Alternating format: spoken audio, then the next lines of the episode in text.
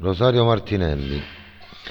Il 2023 ci ha permesso di ricordare uno dei più grandi registi e attori del cinema italiano, Massimo Troisi, un uomo diventato un'icona grazie alla sua ironia, alla sua delicatezza e alla sua malinconia. Quest'anno avrebbero compiuto 70 anni. Per tutti gli appassionati di cinema c'è un prima e un dopo, Massimo. La sua ironia, dettata da un grande sentimento che si portava dentro, a mio parere non l'ho più riscontrato in nessun altro artista. Ecco perché per me resta unico ed è diventato una vera e propria icona. Parlare di Massimo, soprattutto per chi è partenopeo, non è facile, perché non è sempre racchiudere in poche parole quello che ha rappresentato e che ancora oggi per molti rappresenta. La sua gentilezza resta nella storia, non solo con il suo pubblico, ma con tutti coloro che, hanno, che lo circondavano. La sua umiltà come la sua fragilità lo hanno sempre rappresentato ed è per questo probabilmente che è diventato uno dei grandi. Con la sua sensibilità, abilità, la mimica facciale, il gesticolare tipico del suo corpo e un'espressività fuori dal comune.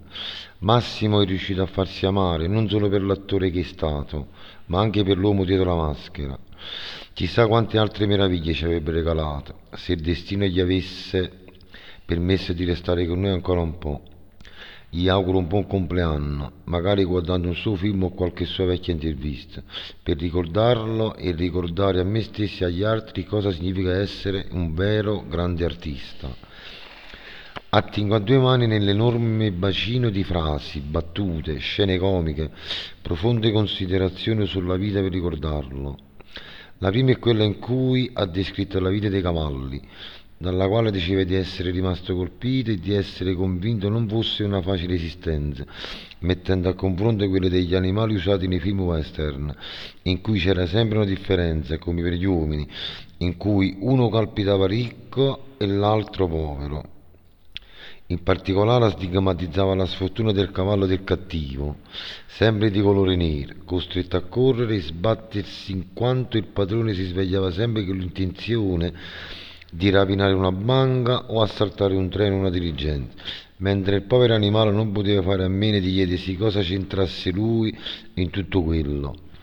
Invece il cavallo del buono era sempre bianco, fortunato perché camminava tranquillo nella prateria, sicuro di raggiungere inevitabilmente il cavallo nero, stremato dalla vita dura e rassegnato, a fare una figura di niente e a se fare chiappare. Oppure, e con questa concludo, la scena tratta dal film Non ci resta che piangere con Benigno Saverio, in cui Massimo è il famoso Mario che si imbatte in un prato dell'epoca e qui mi piace ricordare, frate ricordati che devi morire. Mario rispondeva, come? Frate ricordati che devi morire. Va bene, frate ricordati che devi morire. Sì, sì, no, mo me lo segno proprio. Resterà sempre vivo il suo ricordo così come le sue battute resteranno nel tempo come quelle di un altro grande artista napoletano, il grande Totò.